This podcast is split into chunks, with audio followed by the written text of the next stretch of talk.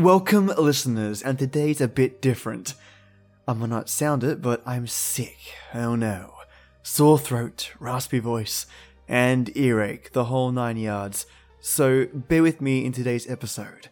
I'm going to keep this intro short as well, so I can head off to recover, but just wanted to say thanks for listening. Today's story is called Kage Kao, where a 30 year old man has an encounter with an entity, and, as you can expect in a Japanese setting, has dire consequences. I'm off to have some lemon tea, but I hope you enjoy the first part of this creepy, creepy tale.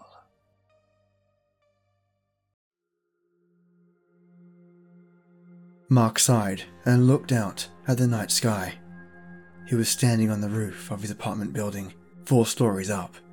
Sometimes Mark just liked to stay up here and reflect. It was quiet and peaceful.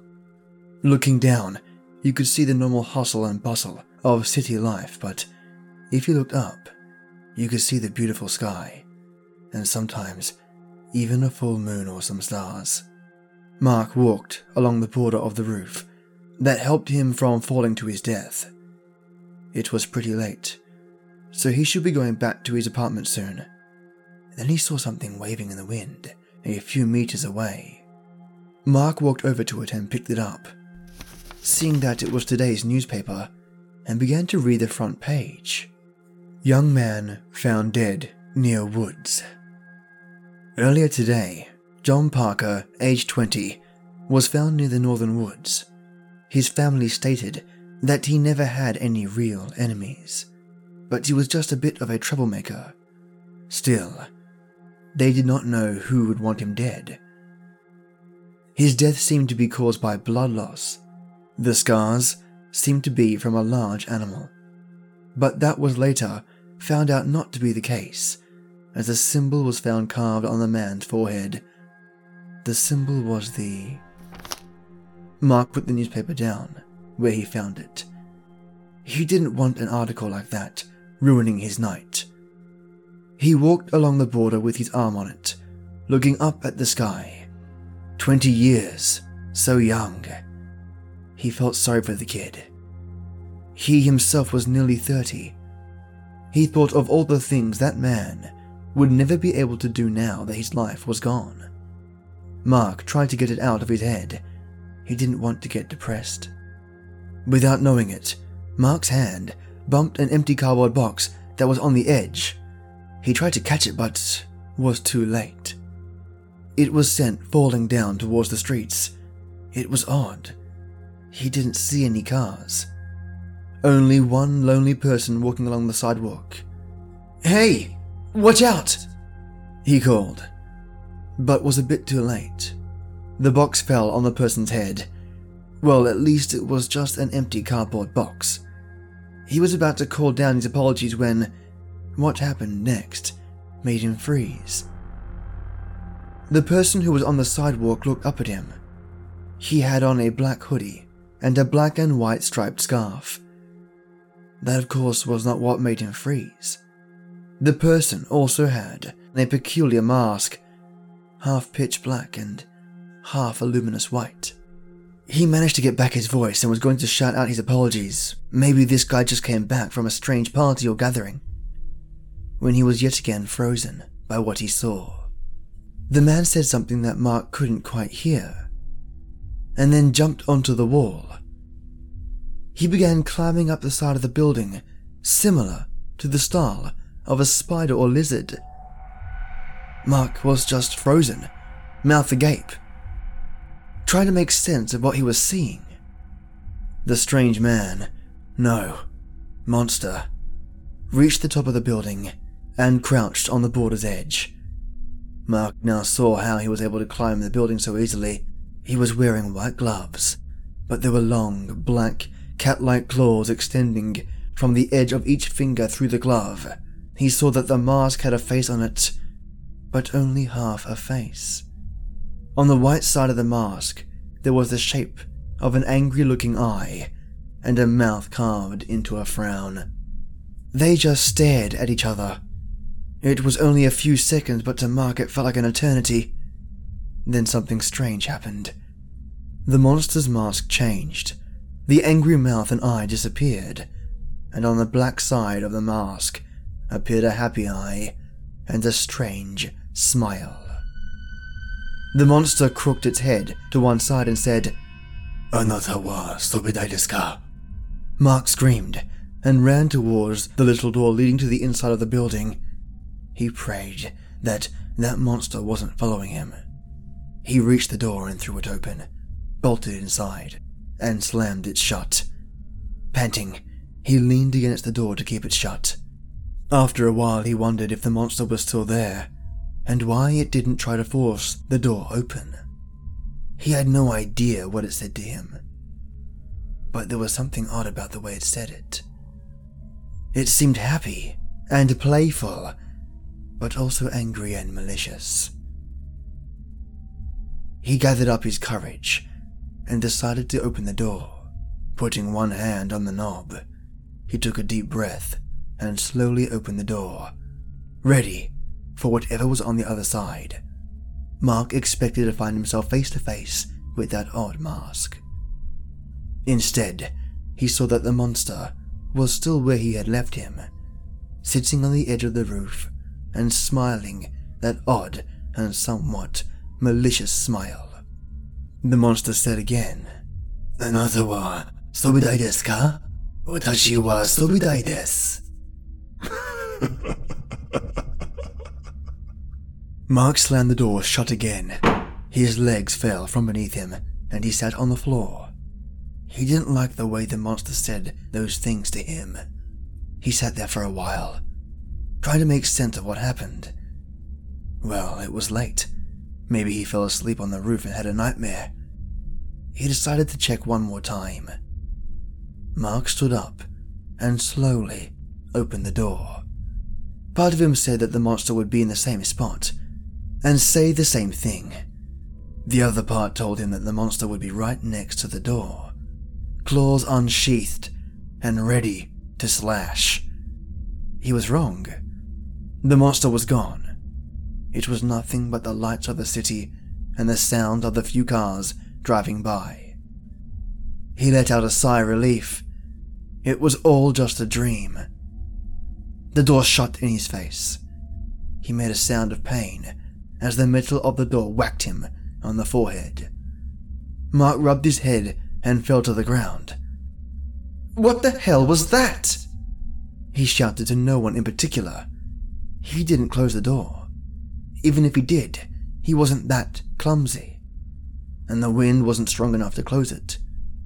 He told himself that maybe it was just a freak gust of wind. But his mind quickly disagreed when he heard that laugh again. the noise came from right outside the door, a little above it. The monster must have been standing on top of it. Mark woke up confused. He was in his own apartment, in his bed. He looked around to make sure it really was his own place. It was. He sighed again. It must have all been a dream. One of those odd dreams that you could have sworn was real. Because it felt so real. But then you realize it must have been a dream because it was so odd. Mark laughed a little to himself as if monsters like that actually existed. A sudden pain in his forehead appeared, which made him stop. Maybe it was real and he just didn't remember coming back down. Mark quickly dismissed the idea. Maybe he had fallen down in his sleep and then gotten back up again. Things like that happen. Mark got up and went to his fridge to get something to drink. Grabbing a glass on his way there, he opened a carton of orange juice to have for breakfast. He tilted the carton to pour some into the glass when the juice spilled out onto the counter. He paused and stared at it, confused. Then he realized that there was a thin gash on the side of the carton, so that when it was tilted, the juice didn't reach the top but spilled out the slit instead. there it was again. It came from inside the apartment, he turned around quickly, scanning the room for that monster. Then he stopped, realizing how paranoid and foolish he was being. He had obviously imagined it. The cut in the carton. His girlfriend could have done that. They had recently gotten into a fight. Mark cleaned up the mess and decided he wasn't going to have anything for breakfast. He didn't feel like eating. He was worried how he was going to make up to his girlfriend, Beatrice.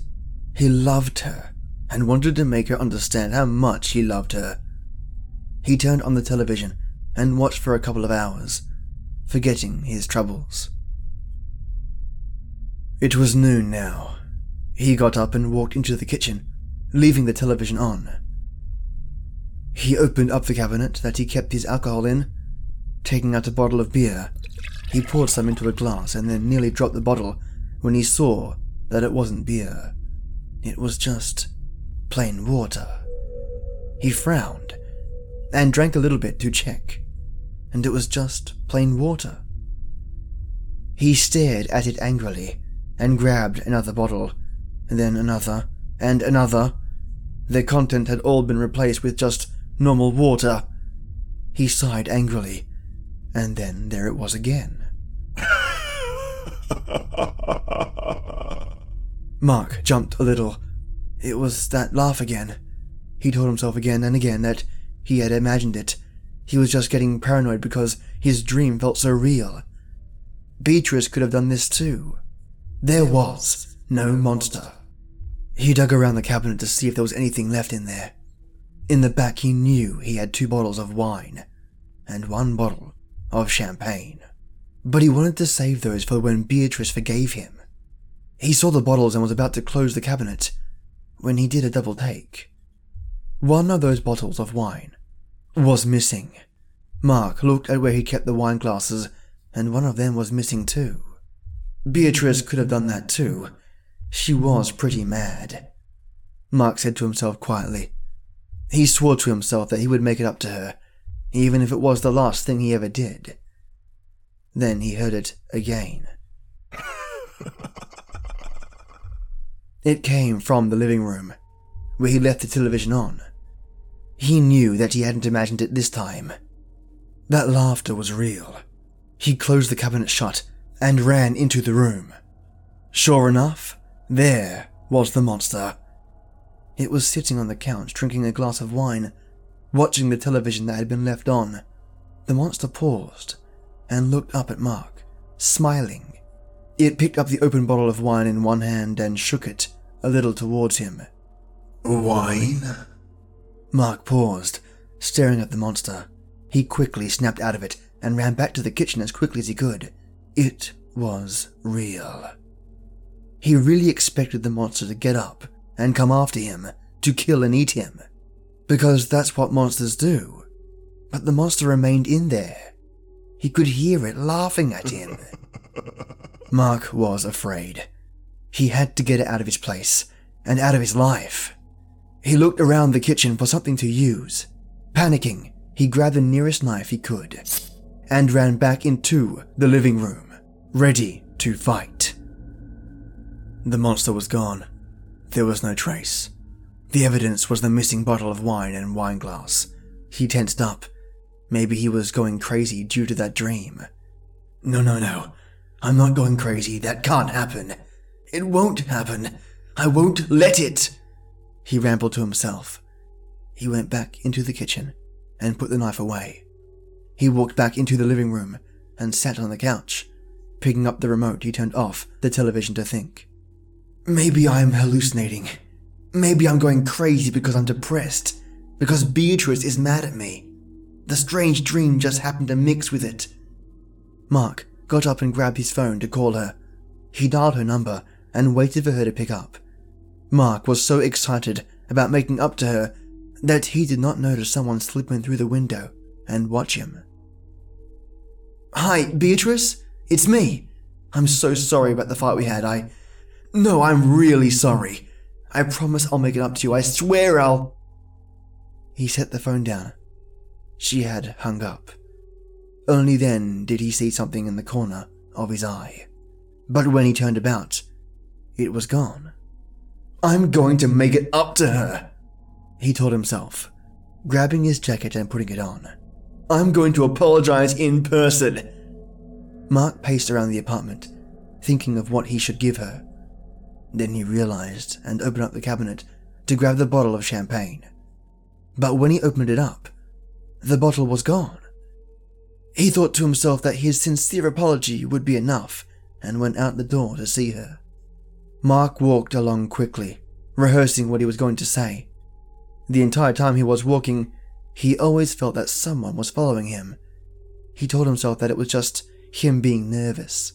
Mark reached her house and stood on the front steps. He was afraid, afraid that she wouldn't forgive him and break up with him. He reached out his fist to knock on the door, but quickly drew back. Mark sighed and swore under his breath, telling himself that he was a coward. He turned around and walked away, not noticing that laugh that happened right behind him, followed by the sound of an opening window.